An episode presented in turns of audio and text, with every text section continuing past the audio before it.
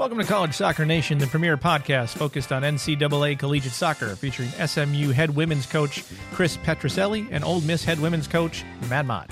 You can download and listen to this podcast on your favorite podcast provider. And if you like what you hear, leave a five star review and tell your soccer friends. Now let's go to Coach Petrucelli and Coach Mott.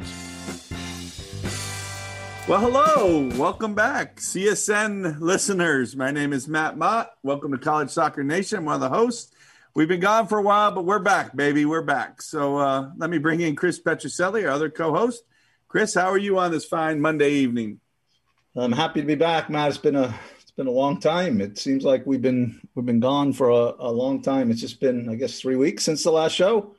Um, yeah, a lot has happened in, in those in those three weeks. So I think we owe it to our listeners to tell them what the hell has happened to the show in the last couple weeks and um, you know, it's probably surprising to most that this is not our full time job, right? This is not what we get paid to do, but we certainly love to do it. We we we have loyal listeners, and uh, we feel bad that we're gone. And I'm going to take responsibility for the first week, right? I I was uh, I was in line to get my second vaccination, and they had some major issue with the vaccination protocol in our group, and I got backed up and. Um, I missed the show. So we thought, ah, it's okay. We'll just move it to Wednesday. Right. And that's the, was the that Wednesday? Of, was that Monday or was that Wednesday? That was Monday. That, that was, was, Monday. Monday. Okay. All so right. we're like, hey, let's just do it on Wednesday. So yes. then what happened on Wednesday? Well, my whole, you got a couple minutes because it's going to take a couple minutes. yeah, go for it. Go for it. here we go. My whole um, disaster uh-huh started on uh, actually on the Friday before. Mm-hmm. We were supposed to open up the season on the Sunday before right. that that show. On the Friday before, um, we realized that we didn't really have enough players to play the game. We had a couple players injured. We had players in concussion protocol and things like that. So we moved the game uh, from Friday to Tuesday.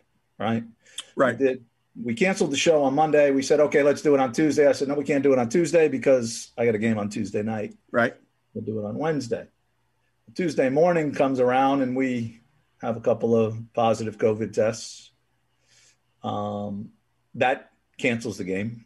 Yep. There's no game. We get to Wednesday. We're all ready to do the show, and our yep. guest um, Eddie Radwanski, who we're gonna we're gonna have on here, yep. um, was great about saying I'll do it whenever, and you know I can do it. I can do it Wednesday.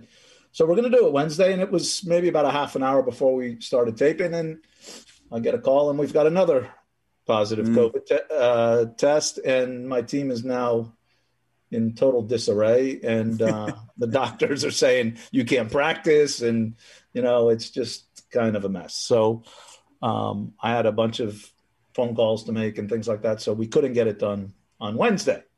Right. So we said we'll just do it uh, the following Monday which right. would have been a week ago from today. So we were all good, set to go, rescheduled Eddie, ready to go. And on uh, Sunday night, the winter storm hits Dallas. Uh, we end up getting six inches of snow overnight. Um, and about two o'clock that morning, Monday morning, my power goes out. so I wake up and it's 50 degrees in my place. And oh, yeah. Power. Um, good sleeping weather, though. Yeah, 50 degrees. good sleeping weather. I like it cold. It got really cold. I had to tell you. so you know, I didn't have power. Brian didn't, Brian didn't have power, so we canceled. Right. We canceled the show on Monday. Um, but my week got worse. Yes, it did. Right? Because on Tuesday my pipes froze and I didn't have any water. okay, so I had no no power, like no water. And in fact, on Tuesday morning, um, I guess it was Monday morning. Uh, Eve and I, you know, we got no power, we got no water, we got to get something to eat. We got, I'm like, God, I need a cup of coffee. So we decide to just take a ride to get something to eat. We can find nothing open. We drive up and down for about an hour. Finally, we found a Denny's. Now, oh, I haven't yeah. eaten out right since the first of January because I'm staying in for COVID and, and all of that kind of stuff. Mm-hmm. Um, but I had to do something, right? Sure. So we had brunch at Denny's. Now, when was the last time you had brunch at Denny's, Matt? I it's been years, Chris. Many years. that's, that's, at Denny's. Yeah. Uh, it's not a gourmet meal, Matt. It's, it, it tasted good though. It had to taste good. It's got some good grease, some slop. You know, there was. There Throw it in there, especially uh, when you're hungry. So that was Monday. On Tuesday, my wife left for New Orleans. She had a trip planned to go to New Orleans, so she's gone. Mm-hmm. It's me and the dog left. Um, and we, you know, we spent Tuesday and Wednesday at a friend's apartment. A friend was she's um, wasn't around, staying in Fort Worth, so we stayed at, at the apartment. And they had power and water. No water, uh, but they had no. power. no water, but we had power, so we were warm, right? Yeah. Yeah. Wednesday afternoon, I I drive over to my place to get some clothes and you know to grab uh, some stuff out of the refrigerator, and me and the dog are driving back, and we get all of a sudden I see cop cars blocking every intersection and a uh, helicopter hovering over the top. Oh. And as I pull up to the next light, there's a SWAT team there. Wow. checking every car coming through. So the guy comes up, they're on each side of the car. They say, roll down your back windows. You know, we got to search in your car. I said, I'm going to, I'll roll down my back windows. But my dog is not going to like it because my dog is very protective. Mm. So, you know, I roll down the window and he starts to stick his head in and she goes right after him. You know? Really? Oh, yes. Yeah, wow. So wow. Like but he was impressed. You know, those guys, uh, they have those. Yeah. They, they like that stuff. So I have no idea what's going on. All I know is they got all the roads blocked off and, and all of that kind of stuff. Um, but as he, you know, he finishes up, he says to me, uh, you know, you live around here? I said, yeah, I'm staying just a block away. He goes, stay in your house. Mm. And I go, okay, right. I get home, I get a text from my daughter, who's actually in Antigua on vacation. Oh, God. Somehow she knows there's an active shooter a couple of blocks from where I am. Right. So come to find out, there's a guy who shot his wife Mm. Uh, the cops showed up. He shot them. Oh God! And then he shot himself. Right. Ah. so, so he wasn't really active. he shot himself. well, once he shot himself. Promise. oh, okay. That ended the active pretty shooter. active for a while. yeah. Uh, we should so anyway, that was that, my probably. Yeah. adventure yeah. Uh, on on Wednesday. Then we got into the below the sub-zero temperatures on uh, on Wednesday. Finally, on on Thursday night, power came back. Oh, good. Um, uh, sometime on Friday, the water came back. Uh-huh. Uh, we actually had training on Saturday. Okay. Saturday, Sunday, Monday. So we got back to normal and and uh, earlier today, they got water back on campus, which we hadn't had water on campus. They were having to boil everything and all of that. So mm. we survived the uh, winter storm, 75 degrees today, um, and, yeah. back to normal. But um, we had to cancel a couple of shows along the way. Yeah. And, yeah. and in the end, we survived it.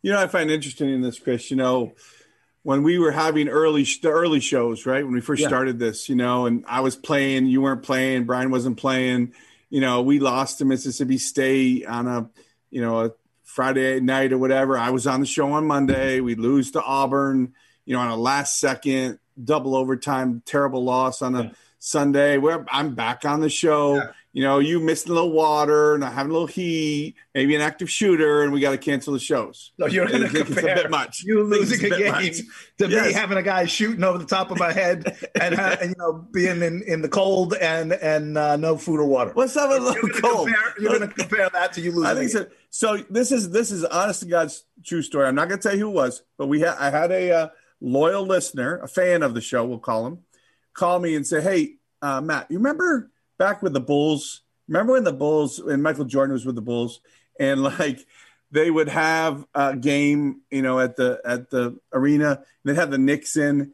and the weather was really bad in Chicago, and they like went and got the fire department and they got the police department and they escorted Michael Jordan to the arena. They didn't do it for Horace Grant or Scottie Pippen, just Michael Jordan. Remember they did that? He said, that's like you on CSN. You're the Michael Jordan of CSN. So they need to do whatever they need to to get you there. I'm just saying that's what the, that's what the fans think. so you're telling me that after you lost a game, right? Uh-huh. A game in a year that nobody really cares what happens, right? Um, after you lost a game, that you got a police escort. In no, no, oh. no. He's saying instead of this making all these excuses, get the police because they got to get Michael Jordan to the show. They got to get, you know, I'm the Michael Jordan of this show, clearly. Yeah, but they didn't. No, no, that that makes yeah. That makes no sense. Just telling you what our fans are saying, Chris. Yeah, I'm a fan sure. reach out and tell me that. Can I do? Oh, that's good. I, that's good to know that the fans are comparing you to Michael Jordan. I mean, it's not really surprising, is it? It is surprising, yeah. But... Yeah. All right, let's get into. uh Let's see. He's been waiting here for a while. Let's bring on Mister 300. That's awesome. Yeah, Mister 300 with us, right? So. Yes. It's time for a few good minutes with our friend, the new name, Mr. 300. Brian Lee made his uh, 300th win last night in a, or last night, yeah, in a convincing 8-0 win over Texas Southern, and he is off and rolling 3 and 0. I think he is, Chris. He's uh, he's loving life. He's the greatest yeah, ever. So living large. He's a big deal, greatest ever, Mister 300. How many names you got, Brian? Welcome to the show. Congratulations. Yes, well, congratulations. I think to be fair, there's only one person calling me Mister 300. and it, I think there's Mr. two. Mott. I think there's, there's literally both on this show. no, no, no. on the script, Brian. there's two of us. Yeah. there's only one person entertained by that. His yes. name is Matt. Uh, it's awesome. Congratulations in all seriousness. That takes well, a long time when we only play 20 games a year. Yeah. It takes a long time to get to yeah. 300. So it just, sure. you know, shows your age a little bit. Yeah. Wow, we're all blessed to start coaching at a young age it's going to be tough right. for other people coming through. But you know, there's a lot of us who've been doing this for a long time. Yeah.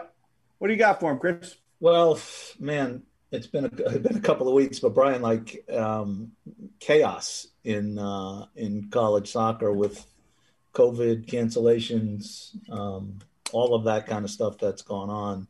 Obviously, I've experienced it in my program, but uh, and then the weather also, you know. So all of this stuff has gone on. And i wanted to ask you about um, you know like there were important games that were canceled um, specifically like stanford and santa clara right? And that's a that's a great game to get um, a little bit of a, an idea of how good those teams are you know compared to other teams in their league and, and things like that. But now you know we're not going to have those kind of games with those games canceled. So give me your sense of how that's going to affect selection, RPI, all all this kind of stuff, um, all of these cancellations and and and those things.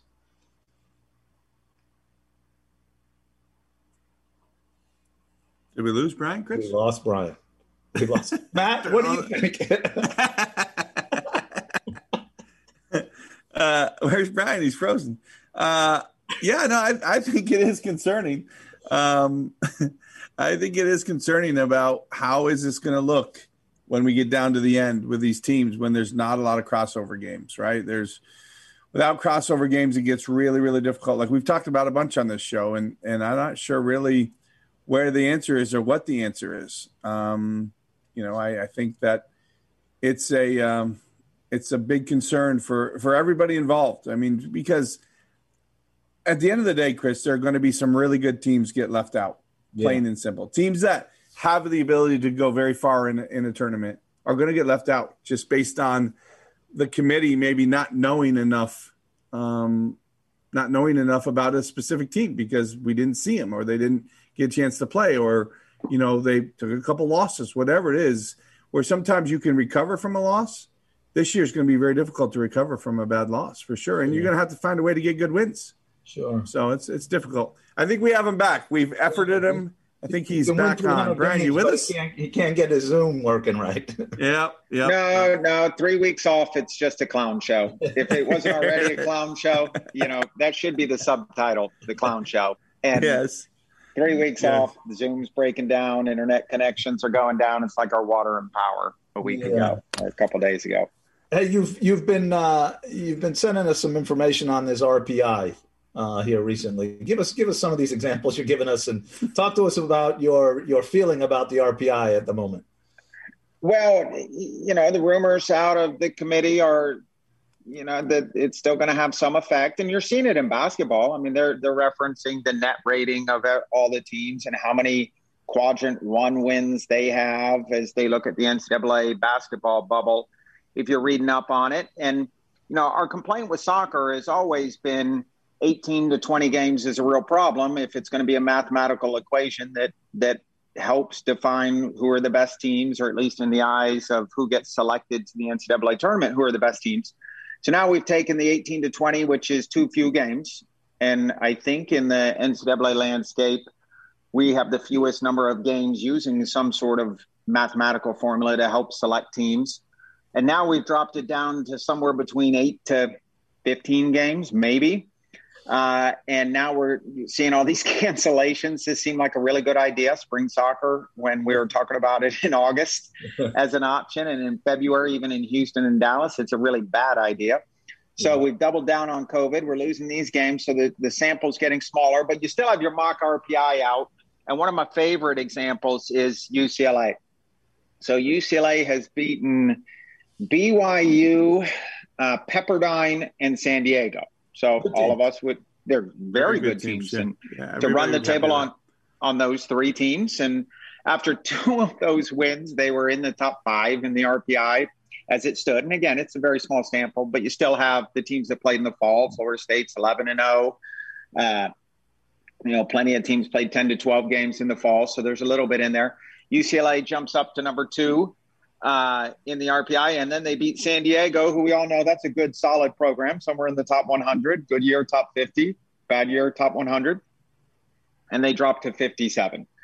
So we got a mathematical equation that says a team that that can beat those three teams uh, is out of the range for NCAA at large selection. And we we might feel like it's a small sample size, but shoot, they're only playing like 12 games. Yeah. So they're a quarter way through. That's 25% of the season's in the books. Yeah. Um, and, you know, and meanwhile, the other really good example is Florida State ran the table on the ACC 11 and 0, won the tournament, won every regular season game.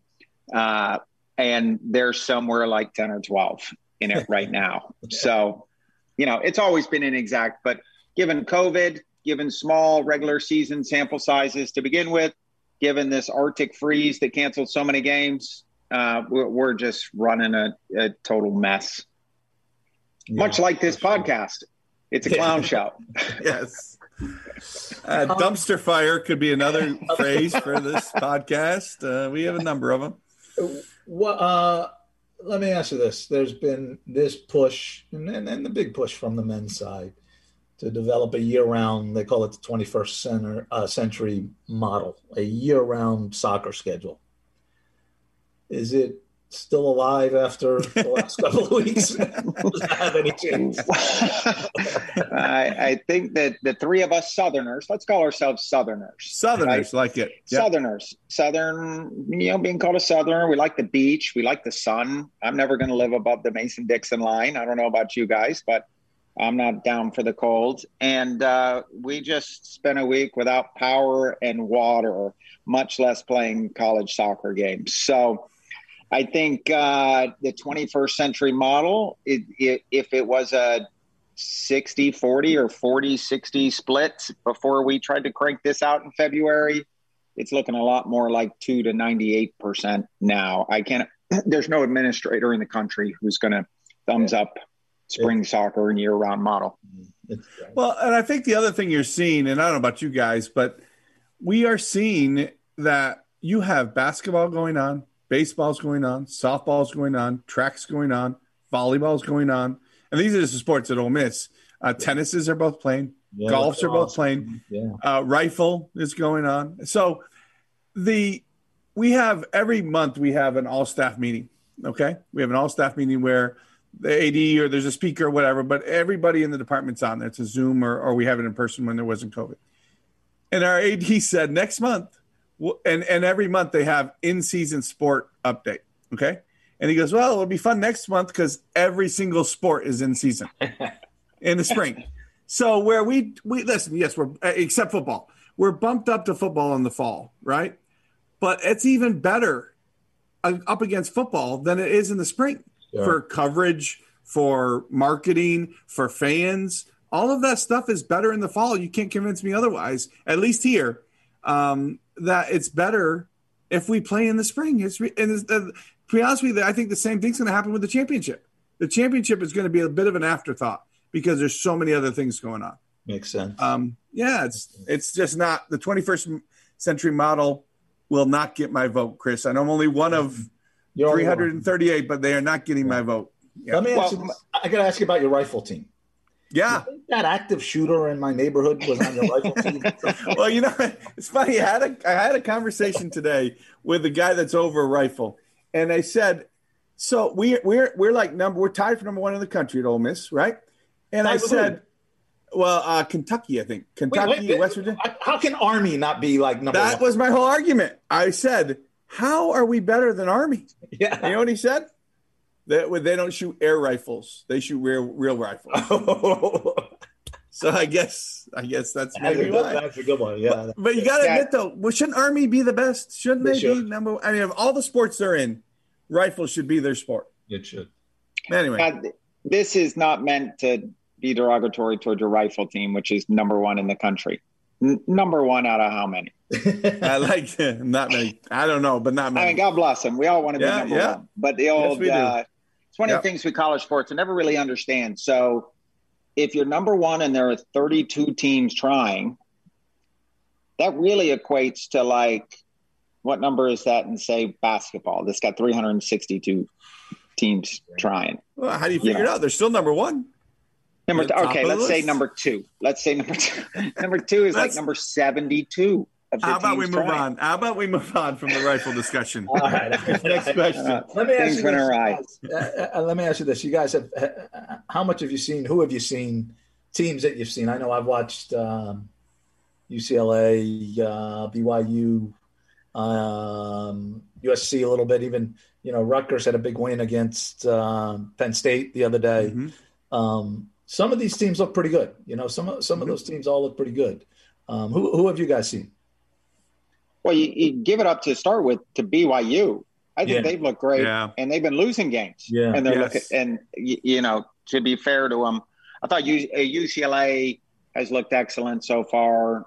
You know, they they've lost several kids to injury, but still, I think they look fantastic for the teams debuting in the spring. But you know, the interesting one to me is BYU going out there and playing Southern Cal and, and UCLA, and I thought they looked great. And the bottom line of their results aren't weren't there.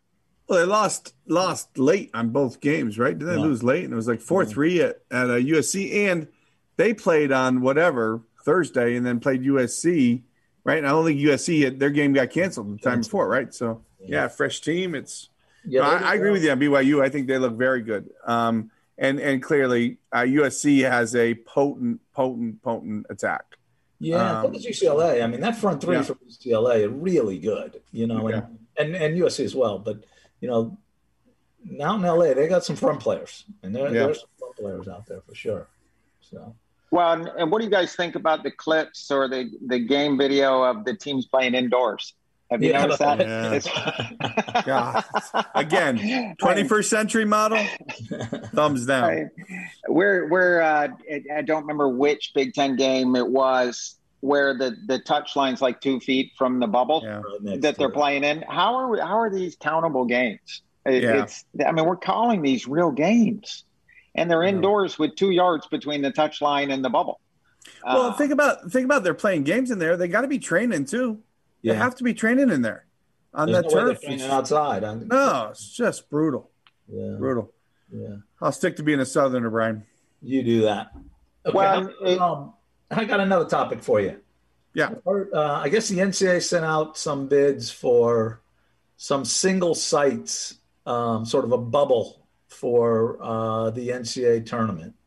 Um, and it, Matt, can you give me give me a little more give me a little more uh, background on that, if you would?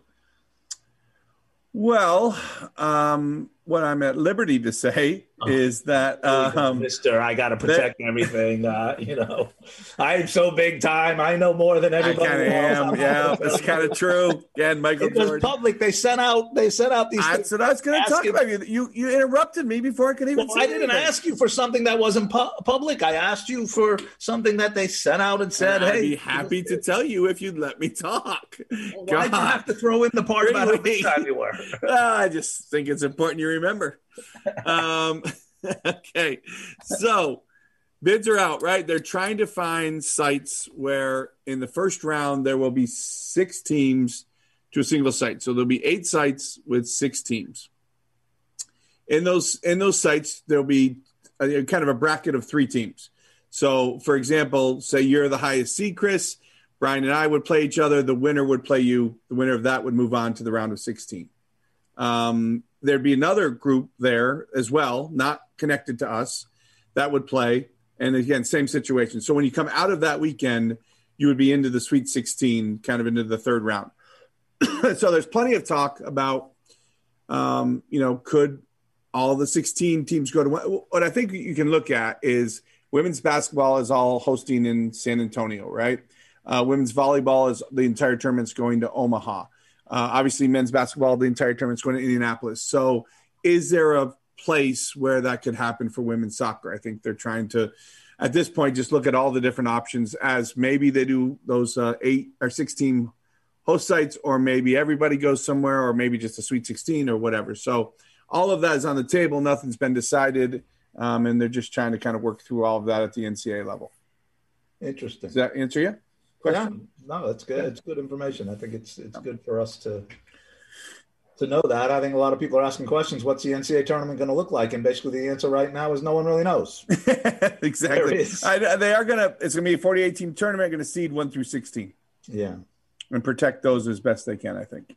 Right. But I mean, you could have it. like you could have at one site like you could have the number one seed and the number five seed, sure. or the number 13 seed and number 14 seed that wouldn't play each other. They would be there as as one of those two teams waiting. You know, and it's there's going to be a, there's going to be a huge advantage to be seated certainly in the first two rounds. Matt is yeah, I don't know if this falls under your uh, top secret information that you might know that none of us are allowed to be privy to. But the, it's a, that it's just top secret coming out of the NCAA about the women's national tournament. Uh, is there any chance we're going to do a bubble a la San Antonio or Omaha, or is is is that in, in play? Can Carey be a 64 team yes. bubble? No, there wouldn't be a 64 team. There'd be a 48. Oh, sorry, a 48. a 48 team, bubble. Team. Yes, yeah. uh, Mr. 300. Got to get your numbers right. But um, no, yes, 48 team. But but I do think that you know, we are all in line with the men this year, remember. So, you know, the final four is with the men. So I think they're looking at from a men's and women's standpoint too. So there's lots of lots of decisions yes. to be made here. And I think that I will say this, I think those decisions are going to be made sooner rather than later. I think uh, the right now the regional committees are getting ready to be formed and are, they are formed and starting to meet to come up with regional rankings for the committee. And I think U.S. Uh, I can say this: United Soccer Coaches first uh, poll will be out um, next week. So we'll have some of that going. So hopefully trying to get back to some normalcy throughout the country as as everybody's kind of up and playing now kind of after this week. Matt, as the fearless leader of, of said poll, in the fall you came up with your uh, extremely well received 15 team poll. Can you uh, let the listeners know what you decided to do for the spring? Yes, we are going to have a 20 uh, top 25 as we do every year because again, almost everybody's playing. There's regional rankings 1 through 10 and then a top 25. They're they're regional um regional what's it called? Regional rankings uh top 10. You know, Chris is actually a chairman of one of the regions. Um, but I believe you're on. I believe you're on the committee for that region. Just got nominated to be on the committee. oh, that's exciting! Me and you. Yeah, yes. The uh, and the the teams who played in the fall can be in this poll. Absolutely. Well. Not in Absolutely. my poll, not in my region. Why why, why are you why are you uh why are you uh you know not, don't want us to be in the poll. Those of us that play. Put us in the poll uh, in the poll in the fall. oh, I want them to. That's this we put you in the poll. You're zero and zero. All right, let's keep moving. God Almighty. Okay, how about Eddie, this? Uh, Eddie's gonna be waiting for us. How about this? Uh, absolutely ridiculous, hypocritical extension of the dead period that comes uh-huh. out, and then the day later, the NCAA says, first of all, uh, the NCAA says you can't go recruit and kids can't come visit your campus. Nobody can do anything. There's too much COVID. We can't do anything. And a day later, they come out and they say we're going to have fans at the uh, NCAA basketball tournament. what? What is uh, going on here? Yeah. But that makes that makes total sense. Clearly, Matt sitting down the end in his chair of of a at a practice, twenty five yards from anybody, is is really an issue for COVID transmission. Very dangerous. Very dangerous. It's very dangerous. Yeah, and the bottom line with that, I feel a lot of calls about that one.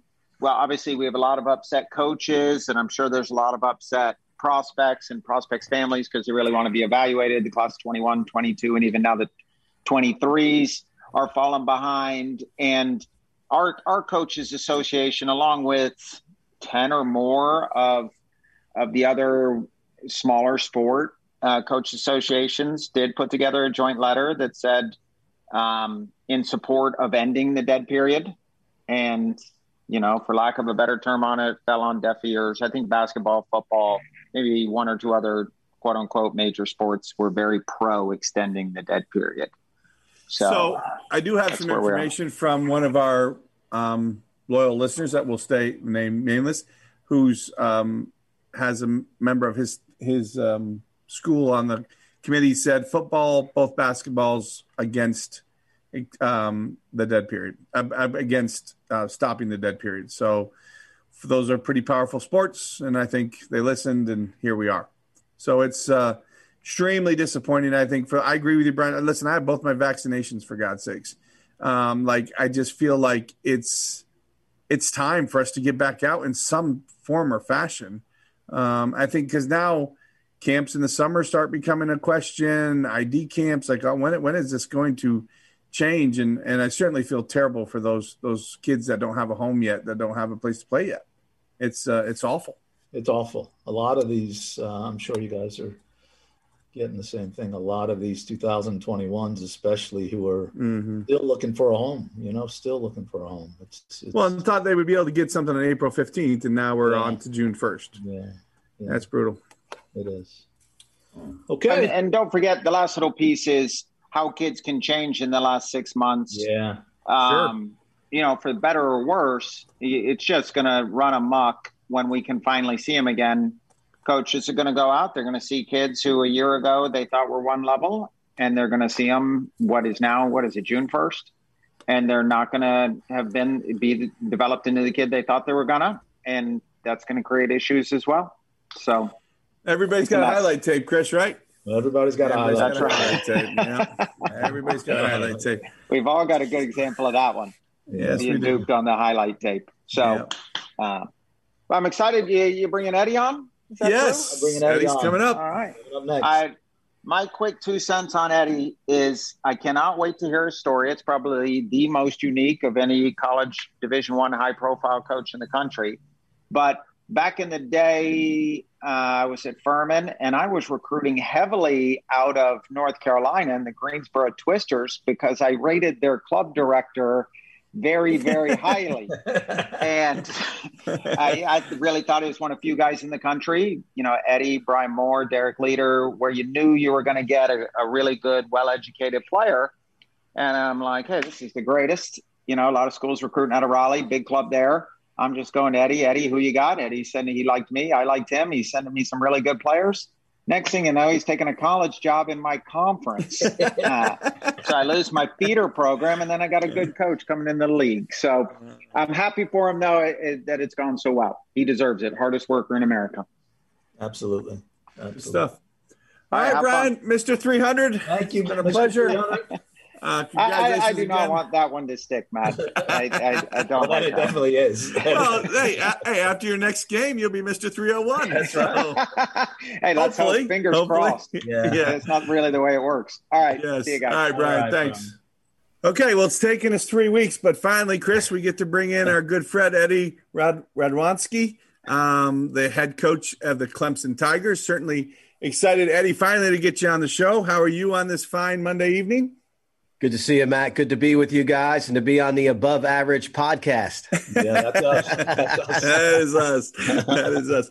Well, listen, um, as we always do with all of our guests, again, of course, welcome to TSN. We want to give you uh, a few minutes and just talk us through your path. You've got a, a, really great path, but your path from kind of getting into this coaching stuff and and kind of where you are now at Clemson. Well, sure. Well, first off, I wanted to at least send my best to uh, all the people in the Metroplex in Texas that have suffered with uh, the weather this week. You know, I still got a lot of friends there, uh, a lot of sidekick fans. Um, so I hope everyone's doing well. And I want to pass on my congratulations and best to Brian Lee on his 300th win. That's pretty awesome. You know, Brian and I go way back. You know, God, if you didn't know anything better, you would think this is a this is a Region Three ODP meeting of some sort. exactly. but uh, uh, you know, I, will talk really more about my my kind of my coaching path as opposed to my playing path because I don't want to sure. take up too much time. But um, you know, one thing that was really funny, Matt, is if somebody asked me, "When's the first time you really thought about coaching?" Because Chris could could verify you, I was very focused on playing and getting to the professional level and doing all that. But um, I knew I loved the game. I had a great passion for it. And as I got older, you know, ironically, Chris would remember this. I mean, I think it was 1995 when he was coaching Notre Dame and he came into North Carolina and they were hosting the Final Four. And he had he had to play North Carolina in the semifinals. Actually, Alan was there, Kirkup with SMU. I, I forget. Oh, they were playing Portland and uh, so I, I, stayed there for the whole week. So I watched my old college teammate win his first national championship, and I just thought, man, that was so cool. I was excited for him, and I and I was like, yeah, you know what? Coaching that could be good to do afterwards. so when so when I finished up my coaching career, uh, uh, I'm sorry, my uh, getting to the end of my playing career, I was I picked up a uh, a club team in the Greensboro area because I was playing for the Dynamo at that time, and uh, the club was called the Greensboro Twisters. It was very good, uh, one of the top 8 mm-hmm. clubs in the country. And man, I just had so much fun coaching the girls and learning, you know, and all these guys are telling you, like, don't coach the girls, they're going to cry, they're doing this and doing that. I absolutely fell in love because, unlike us guys, that we are a royal pain in the you know what, that I found that in a women's game, that if you had trust and you earned that loyalty, like they will listen to you. And I just there was a part of me that just thought, you know what? I could I make could I just make a small contribution to this side of the game? And uh, just kind of took a leap of faith from there. And, and it was it was ironic because at the time I had an opportunity to go into the MLS potentially as an assistant. And uh, I tell this story to a few people. Like honestly, I just got on my knees and said a quiet prayer for to for the right door to open and fortunately, at that time, it did open thanks to a guy named by the name of Nelson Bobb, who gave me the opportunity to coach my alma mater at UNCG. And I was there for an incredible 10 years as a coach. It was a ton of fun. Um, we had a lot of success. Um, to be honest with you, I was just trying to do something near what Mike Berticelli did to Chris and I and all our guys. We just had the most incredible college experience and I thought, if I could just do 50% of the job that Bert did, my kids will have an incredible experience. And then after 10 years there, the opportunity presented itself at Clemson. And it was a really hard decision, as Chris can tell you. You know, my heart and soul is in Greensboro and UNCG. My DNA is all over that campus. And to be honest with you, I thought I was going to die there. But, uh, you know, the Lord works in mysterious ways, and this door has just happened to open and present itself. And it's really has been a fantastic move because I've met so many wonderful people and I felt like I've grown in a lot of different capacities and and even taking a risk, you know. I told Chris this story like when I first got the job, Becky Burleigh asked me like uh, Eddie, who's going to start sucking in the ACC right now? uh, but I, Matt, I've just enjoyed it. The game has been a big part of my life, and it, it, I look at it as an opportunity to give back. And uh, honestly, you know, Chris knows how competitive I am. I want to win at everything. Mm-hmm. But I tell you what, to build the relationships and to help people get ready for whatever that next phase of life is going to be, that is so rewarding. I can't imagine how Bert must have felt back in the day. Hmm. That's great. Really good. Yeah. yeah. Eddie, first, let me thank you for uh, being patient with us. I know we canceled on you a couple of times, and I appreciate you, you know, being patient because it's been kind of a, a hectic couple of weeks. Um, I want to ask you a little bit about um, your your time way back when in growing up in in Jersey and the Jersey Shore, and uh, you know, uh, it, it, which was a real soccer hotbed at the time. You know, I, I think you you know we're both sort of part of the same generation. They, these days they call us the Cosmos kids, you know, because of the the uh, impact that the NASL and the Cosmos had on us. But talk to us a little bit about you know the the experience of growing up in, in that kind of environment and, and becoming a player in that kind of environment. Well, Chris, you were spot on. I, I am proud to say that I am a Cosmo kid, as as as a bunch of us are, and um, they were such a great, great role models for us. And as much fun as it was watching them play, and a lot of people don't don't recall, Chris, that back in the day, the Cosmos, especially when they signed Pelé, they signed that 10 year contract with WOR TV, Channel 9. Yeah. So every away game was televised. I don't think I missed a game. Yeah. And I look back on it and I'm like, you know, here, know, what was I, young teenager? I'm watching Johan Neeskens, Bogey, Chinaglia, Pelé, Beckenbauer. Can, I mean, you know, Chico Borja, Ricky Davis. These these were great players. Sure. And I used to see stuff, and you you just go back home and you try it. Something that was really weird was um, we, my my brother, and a couple of my friends from the neighborhood that ended up playing in high school. Like we would go to the bus stop thirty minutes early, drop our bags in the road, and play three v three. And I, you know, up up north in Kearny, you know, they were playing on the you know, the courts. Sure. We were just doing it differently. So our pickup game was, you know, we were in the street playing. It was just, and I was lucky to be a part of a community at Neptune where the soccer community was embraced. We had a, an incredible coach at the high school level who was very dynamic and, and had great marketing skills. He's the one that first started Friday night soccer at the shore. So you you, you could go to a Nept, you know, Nept, and, and, and Matt, our high school games, we get anywhere from four to five thousand fans at the game. Wow. You know, when I when I got to Texas, um, God, who's the cowboy announcer guy? Is it Dick Hansen? I forget his name. Dale Hansen. Dale, yeah, nice guy. And I, he and I were talking, and I was asking, like, I'm like, dude, what are you doing at a high school game on Friday night? And he, he goes, well, what goes on in Jersey on Friday? And I said, I said, Friday night soccer. Yeah so, I mean, to grow up in that environment, it, you know, you dreamt of it. I was a ball boy for the varsity anytime that I could get in because it got me in free. Um, a lot of people may not know, um, you know, you know, Trevor Adair unfortunately passed away recently, but Trevor was on that Orangefield school schoolboy team with Alan Dawson and um, got the the head coach's name is slipping me, the old Penn State guy, Reek.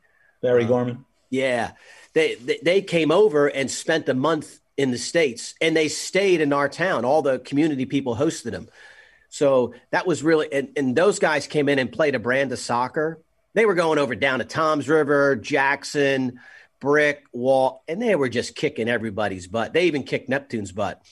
And uh, that was inspiring to me. That's where alan dawson and i first became friends. So i don't know how or why the good lord dropped me in a certain spot but he dropped me in a great place where there was just incredible soccer going on and and some really great players down at the shore. You know, Tommy Kane, Tommy Riley, you know, Wall won like three straight group yeah. 3 state championships yeah. and St. Rose was good with Kenny yeah. Lola. Toms River North, Toms River, I mean, everywhere you looked there was great soccer teams. So we were fortunate that all these teams that were competitive at the state level you know, that was really back in the day. That was the strongest part. It wasn't club soccer at that time. Right. Hmm. Right. It's interesting. So, Eddie, as we switch gears now into college, right? Couple national championship runs at UNCG.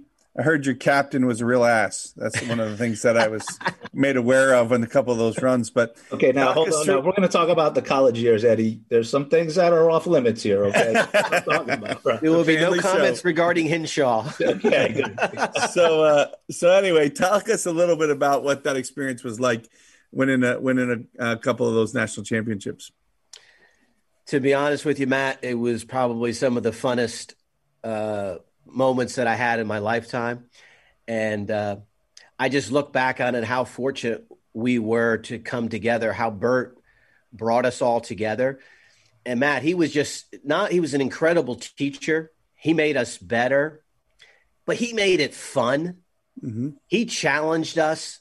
I mean, think about this. We were a Division three team. What is a Division three team playing the number one team in Division one?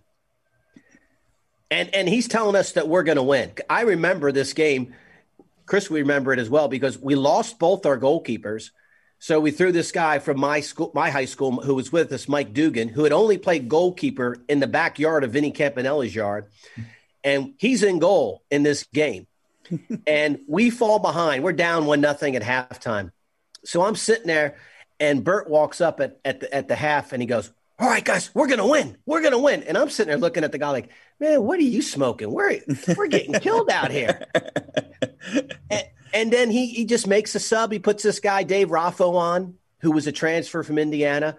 And in the span of like 20 minutes, Raffo scores these two incredible goals. And the next thing you know, we're up two to one with like, I don't know, what was it, Rick, 20 minutes ago? Yeah, somehow we were up. Yeah. And, you know, we're hanging on. Dugan's making these flying, tipping saves. The ball's going up. And this is on parent day at Duke. we were supposed to be the appetizer. Yeah. So on that particular day, this small Division three team that nobody ever heard about beat the number one team in Division one. And I always say that was kind of the, the sonic boom. That was the birth of UNCG soccer. Mm, absolutely. And, and, and Bert, if he did anything to us, he just confirmed and reinforced our belief. Because everything that we did, we went to win. We went into a Division One indoor tournament because back in the day, you used to play. There wasn't. I don't even know. Were, were there any rules that tell you how many games no. you can play? Well, if there were rules, we weren't following them. That's exactly. Sure.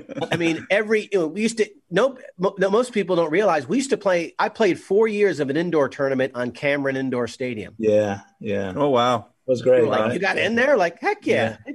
Yeah. yeah. And then the the WRAL Classic that NC State started, which was on. I mean, that thing was big time, and we we got invited because one team got snowed out, and then That's we right. step in and we end up winning the whole thing. Won, yeah, yeah. yeah it, I mean, true. what what Bert did, it was just. I mean, even in my coaching to today, I always think about what would Bert do? How would he do it? Um, yeah, I was I was really blessed, Matt, to have an incredible experience and to win. You know, to win national championships. Man, you you can't take that stuff for granted. And right. and I know you joked about Chris being a captain, but I tell you what, if we didn't have Rico as a captain, we would not have won any of our national championships. And I still learned I learned a valuable lesson during my years at UNCG was that the total makeup of the team, about how everybody makes a contribution, and you know how Chris. I mean, I look back at our crew, and we were a really interesting group of guys, but he was kind of the glue that kept a lot of it together. Mm. And uh, you'd need people like that. And I tell you what, this again, it's still some of the fondest memories that I have is being with those guys. It's awesome. Although I think for CSN, he's kind of like the sledgehammer that breaks us all apart. But and he might have been the glue back then. I don't know. Uh, anyway, well, Chris, those uh, those teams um, certainly were were fun but immensely talented and and you know Eddie has the most decorated career of of any of the players that you know that were involved and um, I want to ask a little bit about Eddie about um, when you when you finished playing at UNCG and now you know you want to be a professional soccer player it was not a great environment for professional soccer players at that time right? I mean, the the league had folded and there wasn't much going on. So take us through a little bit about your, you know, your your professional career and all the different stops and things like that. Yeah, good, great question. Um, so when I came out, you know, they were still doing the Senior Bowl back in the day, and uh, I became like Chico Borja. I was think I was the second Division three player to be asked to play in the event. And here I am. I'm thinking about it as a hey, this is an opportunity for me to be in front of the national team coach because that was one of my dreams and things I was driving for. Um, and uh, had a phenomenal game, had a great time. Jay Miller was our coach, scored a goal, had an assist, got named the MVP, and then got invited in to the national team for my first cap against Switzerland. Uh, Alkis Panagoulias was the coach at the time. And um, and I had no idea what was going to go on with the draft. I was hoping I was going to get picked. I was going to get selected because I didn't know. I just was I was Division three player. I didn't know if anybody knew knew who I was. Um, but my dream was to play professional, and uh, I was fortunate enough because I was the first pick overall in the MISL draft. And I, you know, the jersey in me was thinking like, oh my goodness, if the NASL was around, I would have been the first pick. You know, and I wanted to go play for either the Cosmos or Tampa Bay. But to be honest with you, I was so excited to sign a contract to become a professional athlete. And the one thing, you know, I, I have no regrets, but the one thing I wish I wish the pathway or the door to Europe was opened because it wasn't open back back in the day. Um, I would have jumped through it easily uh, w- without without hesitation. But I tell you what, Matt, to those couple of first several years of playing in Dallas and playing with the Sidekicks were were were a blast. We had incredible fans. You know, obviously I was the first pick in the draft, so what did that mean? The worst team in the league got to select me. And uh, I still remember Su- Susie Williams from the Dallas Morning News asking me this question, like, "All right, Eddie, here you are, the number one pick. You're on the national team. You know, what are you going to bring to this Dallas Sidekick team?" And I said, "Well, I can tell you this: I'll give you everything I got. I'm only here to do one thing. I want to win. I want to win a championship. You know, Chris will tell you that. Anything I want to play, I want to win. I don't care if I get All American or anything. I just wanted to win. And the fashion and the manner that we did with that 1987 Dallas Sidekick team, I think it's it's still people still talk about it in Dallas to this day. It was just a, an incredible Cinderella story, seven game series, coming back from two goals down I mean, two minutes, 48 seconds to go. You know, the, you know, back in the day, you know, in the MISL, if you were down, you pulled your keeper. Mm. Uh, not proud to say we were the worst team in the league at doing it. And here we are in game seven. There's 248 to go. We're up in, you know, the Tacoma Dome. There's 24,000 fans getting ready to celebrate. I remember walking on the bench looking at Billy Phillips going like, man, this isn't right. Like we're supposed to win this game. And then 25 seconds later, we tie it and then Mark Karpun scored the, the game winning goal in overtime. And um, I tell you what was, you know, that that was a great moment. The best moment. We flew back to DFW the next day. There were three thousand people in the terminal, awesome, waiting for mm. us. Like it was yeah. hard to breathe. Yeah, it's awesome. It is. So Eddie, let's you touched on just a little bit, but talk to us what it was like. Obviously, we're you know in 2021 we see everything the national team players do. We see everything that's going on with the national team. They don't they don't do anything without us knowing exactly what's going on. But back then, obviously, much different. So, what was it like to be a U.S. men's national team player back back in those days when you played? And I'm not trying to date you too much. You're certainly not as old as Chris, but you know, been playing back then. you're right. It's off by a year. You're right. well, I mean, I guess people call that the dark ages. You know, we uh, it, the, the the disbandment uh, of the NASL left the indoor game, the MISL, as the only professional league, and that really hurt the outdoor game. Mm-hmm. You know. I was part of that World Cup team that was trying to qualify for the 86 World Cup in Mexico. And uh, I actually played in the game down in Costa Rica. We ended up tying, which was a great, valuable point down there. We came back to Torrance, California, and I think we just had a knock. All we had to do was tie or win against Costa Rica to to advance. And uh, unfortunately, we lost that game one to zero. Boy, it was like the, the, a kick in the stomach. Mm-hmm. Um, so the, the, the the men's national team at that time, Matt was kind of in bits and pieces. Like we played England that year uh, in L.A. Um, you know, Switzerland. It, it was just they were just filling in stuff because they had they I think they were anticipating trying to qualify for the World Cup. But honestly, if there was a low point, it was right after that time frame, mm. and um, which kind of worked against me because then my first couple years as a pro, there really wasn't an awful lot going on. No, you know, very few friendlies to get hmm. called mm. into, um, and actually, you know, when Bob Gansler got a little bit more involved and got the job he really made a great decision, even though he he ticked a lot of people off moving towards 1990 because you know there was a lot of good players that should have been on the national team. And I'm not even saying it should have been me, but players like Chico Borja, Ricky Davis. I mean, these guys are fabulous players. But Gans went, you know, he went with the young guys, and you'd have to, you know, and I recognize like it was a great move because that was the group that became the nucleus for 1994 and beyond. Mm-hmm. And that's when the program really started to move on. But uh, I got to play in the World University Games in Japan. So I got to spend a month over there. That was fabulous. You know, Matt, I got to travel the world a little bit. And trust me, Reek knows where I grew up. Like, eh, we're not very, you know, there wasn't a lot of money going around. You know, you're lucky if you can go out of state.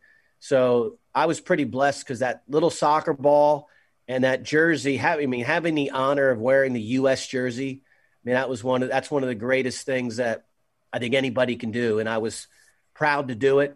You know, wish we could have done a little bit better. Um, but I'm, you know what? I'm still a, a, huge fan. Root for us every time we play, our men and our women. Um, you know, I was in when you know back in the sports festival days. I remember being at a festival in Houston, and actually it was at uh, Rice University, and you know Michelle Akers is there, Mia Hamm, mm. you know Fawcett, Julie Foudy, Brandi Chastain. I mean, this is the original crew that got going, and uh, yeah. you know when Carin Gabarra got back from the 1991 World Cup, the next day we went out and played golf, and I must have bugged her because the first nine holes I was like, "You won the World Cup. You won the World Cup." Oh my gosh, you won the World Cup and play and play gave you the player of the tournament. What did he say? What did he, I mean, I was like, this is history. Yeah. And yeah, I was I was lucky to be involved with it during that time and uh, always feel connected. Absolutely. Awesome. What about uh, you know, now you talk a little bit about your transition into coaching, but what's it like uh, you know, you, you talked about how, how close you are to Greensboro and UNCG. Like what was it like coaching at your alma mater? Because not everybody gets a chance to do that. Yeah, wow that that was special. That that really was. I mean, you know, Chris. I mean, everywhere I went, I knew everybody, yeah. and uh, I knew every step. People still make fun of me because I still go to my favorite deli even when I drive up there. Um, it was like home, and yeah. uh, and Nelson allowed me the luxury of painting the picture that I had talked to him about about building a program, and um, and it's kind of funny because really in the first couple years I wasn't really I didn't really know exactly what I was doing, but I was like I'll figure it out as I go. Can I get my thoughts into words and my words into actions? Um, but I love the recruiting part of it. I love the opportunity to build a program. You know, it was great to make my alma mater um, from a record perspective better. You know, I didn't realize this till I got to Clemson. So when I left after 10 years at UNCG, I didn't realize that our teams had won 11 championships in 10 years. And and playing against good teams, you know, Brian Lee's Furman group and now Andrew mm-hmm. Burr and uh, Todd at uh, at Samford. I mean, it wasn't easy. Um, God, it was I think uh, Reek, when I uh, I was a good recruiter at UNCG because I was so enthusiastic about our experience. Sure. Yeah. And, yeah. You know, UNCG special, especially the people, and um, you know they impact your life in a good way. And uh, I, w- I think I was trying to convey that message to as many people as I could. And uh, so I guess that was an easy story for me to do. I, I, and I just felt at home there. You know, yeah, the sure best thing I ever did was show up to Greensboro yeah, I'm sure your passion came through in recruiting. You know, your passion yeah. for it. I'm sure it made a difference. So, so my next question, Eddie, you kind of touched on a little bit, but you know, now we transition to Clemson, right? And were the battles with Brian at Furman and Todd at Samford, did that really prepare you for Anson at Carolina and Mark at Florida State at Clemson? And those those two tactician masterminds really kind of got you ready to go against uh, against uh, Anson and, and Mark and Steve Swanson and all the other great coaches in the ACC? To be honest with you, yes. I mean, you don't have uh, to say that because because Brian's on here. You don't have to say that. I just kidding. No, it's it, you know you get it. You know you know how it is. Sometimes on your path, wherever it is you are, you run into some very good coaches. You run into very good competitors. Um, there's always a team in the conference that seems to give you a, a difficult time. It, it, and it was a great challenge to get better um, because it was, you know, the same process happens when you jump to the ACC. Like, okay, you're playing a team that's really good. So, how are you going to slow them down? What are you going to do to affect them? You know, it's the same process. I mean, when I was fortunate my first year as a coach, Brian we remember this. They hosted the SoCon championships that year, and Brian had he had the best team there. They they were really good, um, and we were fortunate enough to nick them in the semifinal.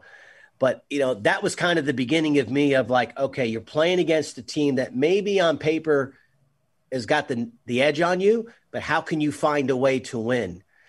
And that was kind of my introduction to doing it because I knew Brian had a heck of a team, and um, that was a great experience for me to help to get me prepared when I did when I did step into this league. You know, um, I see the you, you talked earlier about the competitiveness and wanting to win and all of that, and um, I got to say that Eddie's the most competitive guy I've ever met. I, I, I have no problem saying that, and and it comes and it's not. I, I obviously very competitive on the soccer field, and but it's it's watching him and all the other things like, you know, back when we were playing backgammon, you know, and, and golf and you know whatever it was uh, and, and, here's the thing: like he was always good at all this stuff too. That was the thing that really kind of pissed you off, like because he was always good at all this stuff, you know.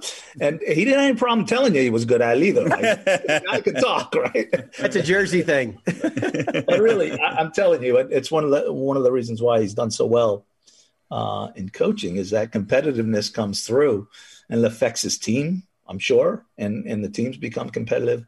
And and when you you know, when you have that spirit within your team and those ideas within your team, you know, maybe you, you win some games along the way that, you know, that maybe you shouldn't. And I think you've, you know, you've proven that along the way, like that, that competitiveness uh, has, has certainly impacted your team. And um, how do you, how do you get that through to your team?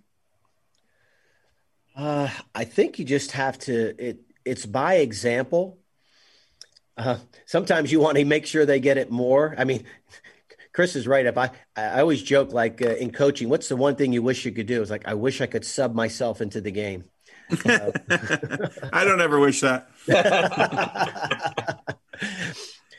but uh, you know that you know in the women's game, it's it, it's a different animal, which was great because I loved that challenge of okay, now how do I pass on this passion? How do we create this?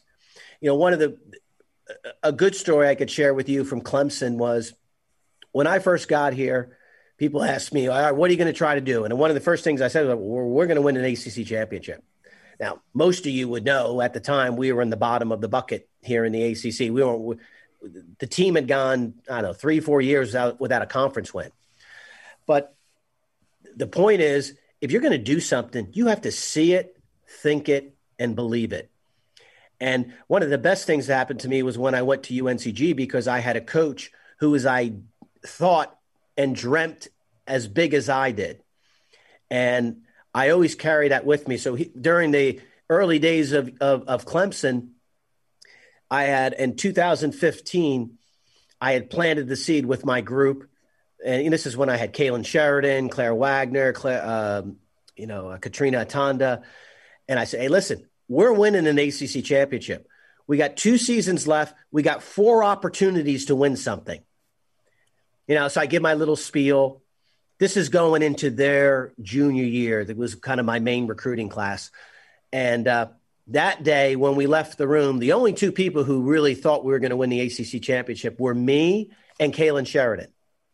And then we played the next season, and we came within a whisker of winning it. And then I had the same meeting again before the next spring. So now we only have two opportunities left. And I, and I went through the whole thing again. And that time, when we left the room, everybody believed that we could do it. I was like, look how close we got.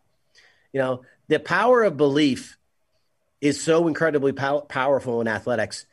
I mean, you ha- I have to use it from where I came from. I mean, Reek can tell you. And when what was I, Rick, when I showed up in college? Five foot five, 130 pounds, if that. I mean, I wasn't a physical specimen at all. Um, but then having Mike Berticelli, like, how do we beat Duke? We came down here and I mean that Clemson team that we played, Reek, that's the best college soccer team I ever played against. Yeah, they smoked us too. I mean, we, we lost two nothing, and we thought that was pretty good. Yeah, we didn't beat them. That's why we. No. but all right, I got another question for you. Yeah. Last, my last two questions. One, change gears a little bit. In your in your um, how many years now at Clemson?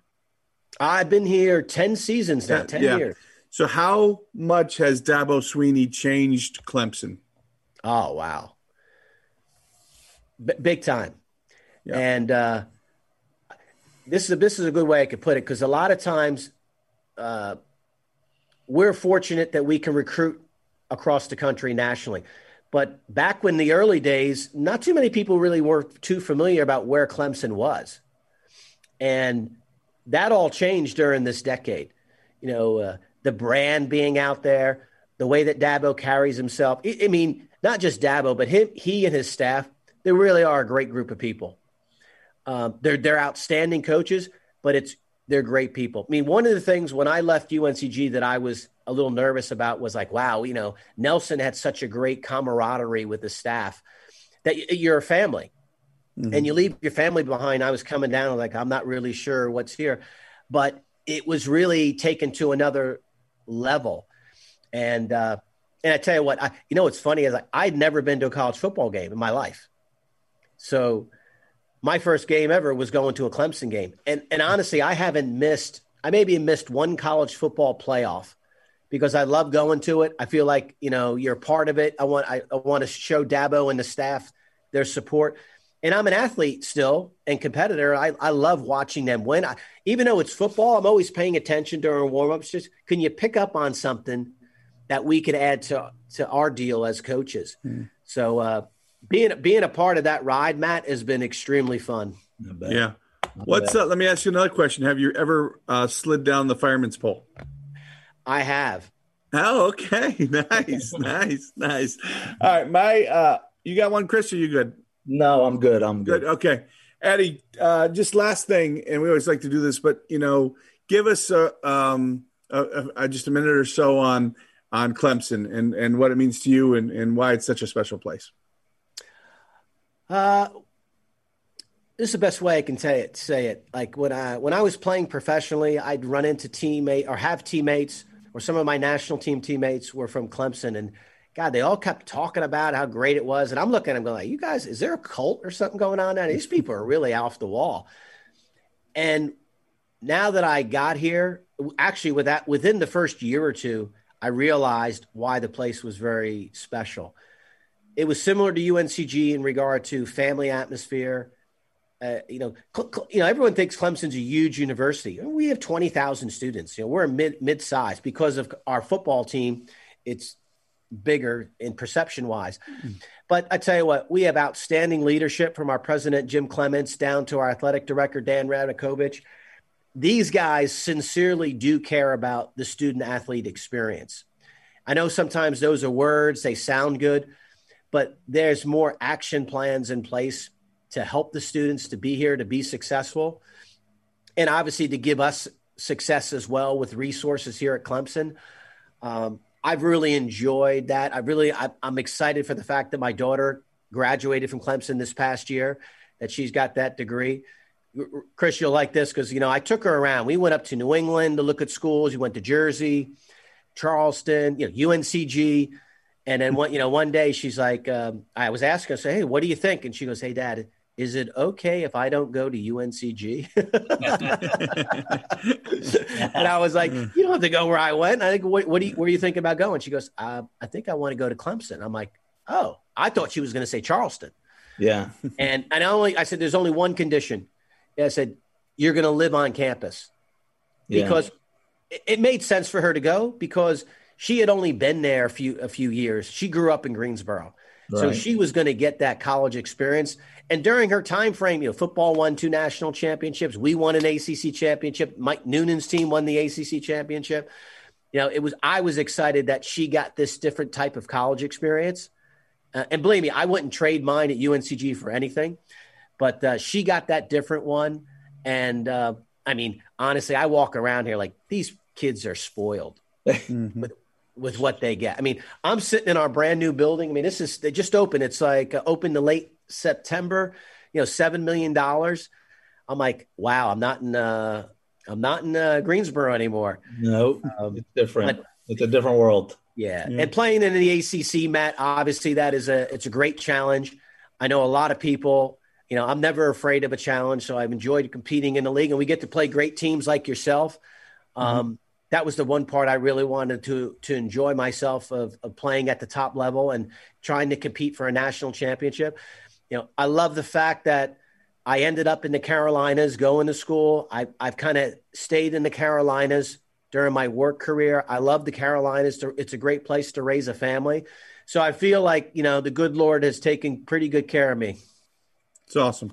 That's all well deserved for sure. Yes, it's absolutely. All, a lot of hard work along the way, and, and you, you deserve everything that, that you've gotten.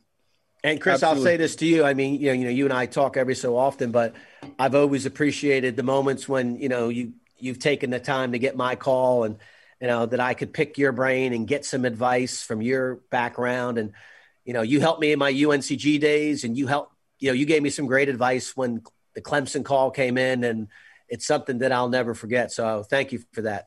Sure, Eddie. Anytime. Okay, Eddie, your time's up.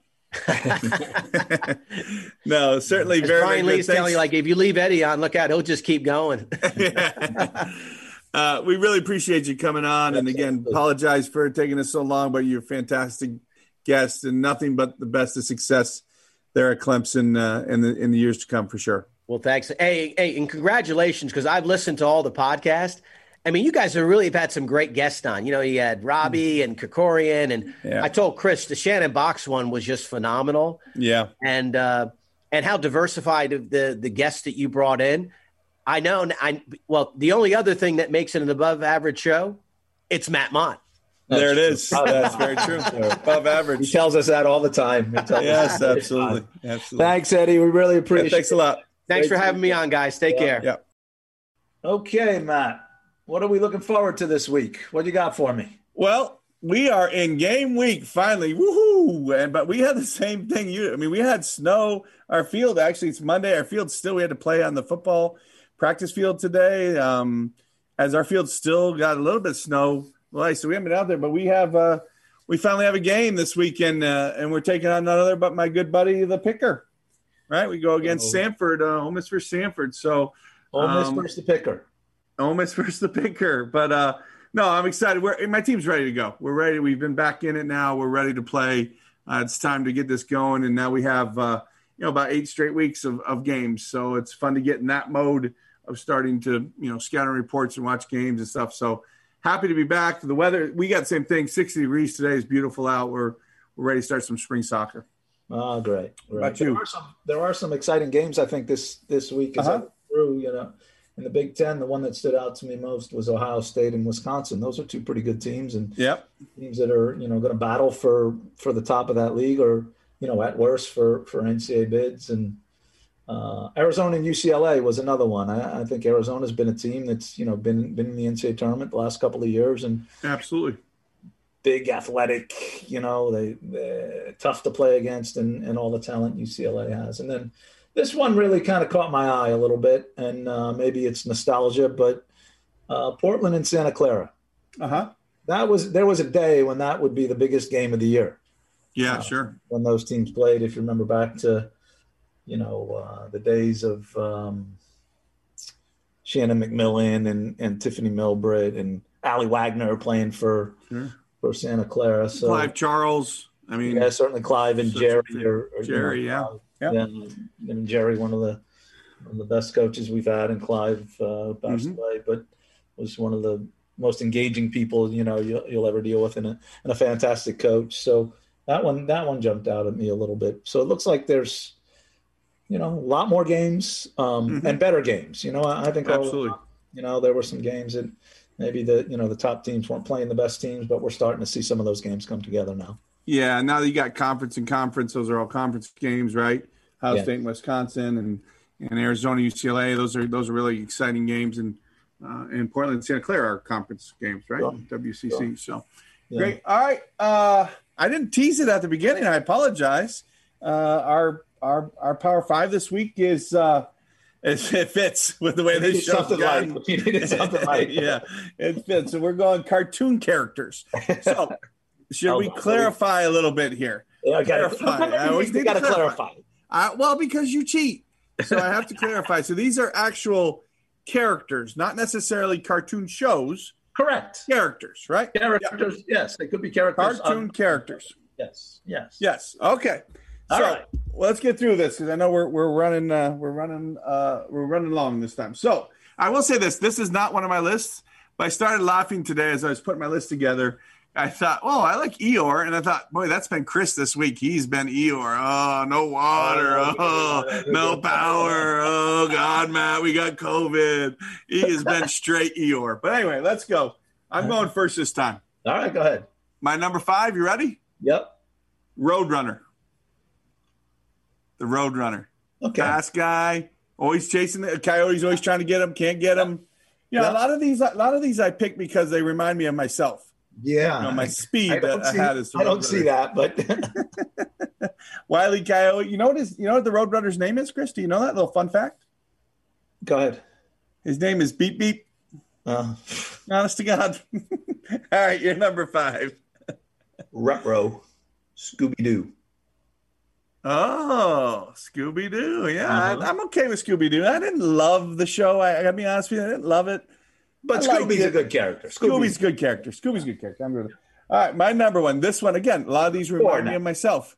number four. Sorry, number four. A lot of these remind me of myself. My number four, Fred Flintstones. Yabba dabba doo, right? He's got the big steak, big tomahawk steak. Fred Flintstone. I love Fred Flintstone. I'm liking this one. I'm liking this one.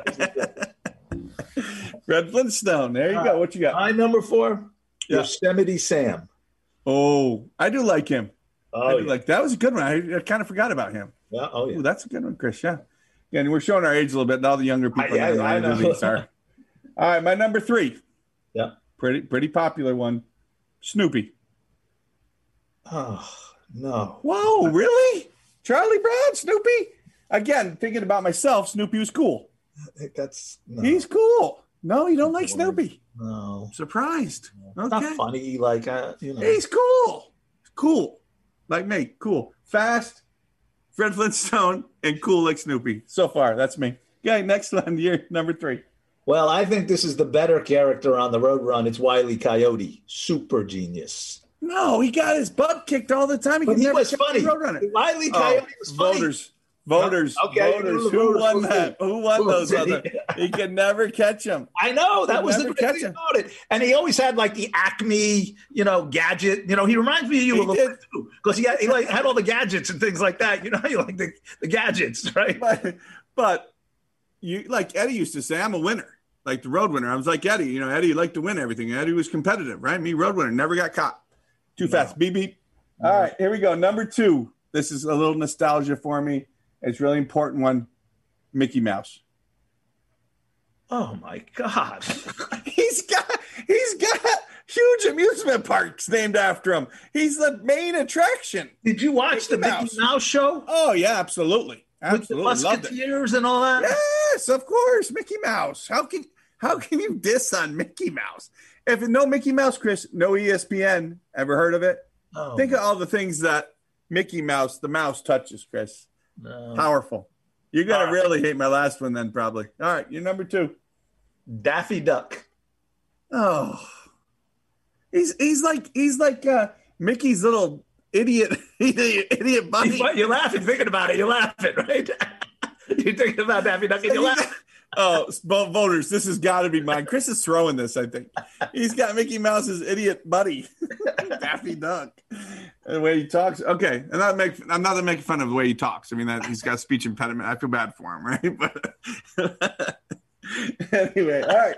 My last one. My last one. If there's ever a cartoon character that I kind of fashioned myself, Fred Flintstone's very close number two, but this is number one. Mufasa from The Lion King. Badass lion. God, Matt, you What are you talking about? Mufasa is like the greatest, toughest character in all of the cartoons. He's the king of the jungle. He he was in one movie. Thanks, Darren. So All right, the best cartoon character ever. You Uh-huh. watch cartoon cartoons to entertain, to laugh, right? The best cartoon to character ever is Bugs Bunny. By far, not even close. Hands you down, guys, are, you guys are showing your age. Showing your age. Bugs Bunny. When Bugs Bunny plays baseball, I, how, I mean, That's good. No, I like. I like. I, he kind of annoyed me at times, though. I got to be honest. He's a bit much. He's a bit much. So you know what? One of my uh, one of my honorable mentions was Tom and Jerry. I thought you'd have that on there. I thought Tom or Jerry? a little bit, but Yeah, no. yeah, yeah. I, you know, what I about Super? Popeye as a as a Yeah, I said Popeye too. What about Super Friends? No one had any Super Friends. Ah, Darren likes that. I I, I kind of like Super Friends, but anyway, okay. Let's, right. uh, those are good one. Voters, good luck with that one. Let's let's run it by real quick, Chris. Uh, first of all, Eeyore reminded me of Chris. But that's not on my voting. Uh, Roadrunner for me. Fred Flintstone, Snoopy, Mickey Mouse, and Mufasa. Okay, I've got Scooby Doo, Yosemite Sam, Wiley Coyote, Daffy Duck, who Matt made fun of about a speech impediment. Bugs Bunny. All right. All right. Hey, I changed it. We had Matt's coaches cliches. Now I'm going Matt's TV series recommendations. oh, I'm going to change it a little bit. So okay. I one funny, one serious, right? So those of you, this again will date myself a little bit, but the younger listeners should certainly tune in. Go to Hulu if you have Hulu. Pull on Cheers. Oh, Great cheers. show from back in the day. Yeah, It's great. awesome. I Right, cheers. Sammy. Sammy and the boys. Uh. And what was the name of the? uh, Was it Jerry's, the bar that they would always like have this Uh, rivalry against? no, uh, what is it then? Hometown. What is it? It's uh, hold on. To- to- hometown Tavern. What is the name of it? Oh, that's terrible. Uh, I got it right into my tongue. Anyway, uh, I don't have it. Jerry, uh, no, Gary's. Gary's, Gary's. Hometown Tavern. Gary's, yes, yes. boom, nailed it. See, my wife thinks I need memory pills. Not with that. That brought that right up. All right, and then the serious one again. My all-time favorite series, and I'll do some of these each week, but this is number one for me. The Wire on HBO. Yeah, really good. Fantastic series. Um, Yeah. But I'm going to have uh, our producer help me on Sopranos, but it's, it's pretty good. It's right there with Sopranos for me, but it's better. All right. Uh, let's take the show out, Chris. This has been a long one, but certainly a fun one. We're glad to be back. I've been looking forward to this really, knowing we're coming back on last couple days because I missed it. It was uh, it's been a, it's been a bummer not being around, but we're back at it better than ever. Thank you everybody for listening. Please download us, give us a five star review. Um, you can check us out, get us emails if you want to recommend some shows for me to to mention. I'd be happy to do that. Uh, so email me with that. Again, listen to us. We appreciate it. Tell your friends. Chris, good luck um, at training, I guess. Yes. And uh, and we'll see you next Monday. All college right. so- college soccer nation out. If you have questions for Coach Petrucelli or Coach Mott, you can reach them at cpetrucelli at mail.smu.edu or mmott at olemiss.edu. College Soccer Nation is presented by DJM Productions and available on all your fine podcast outlets. Download it, give a review, tell a friend.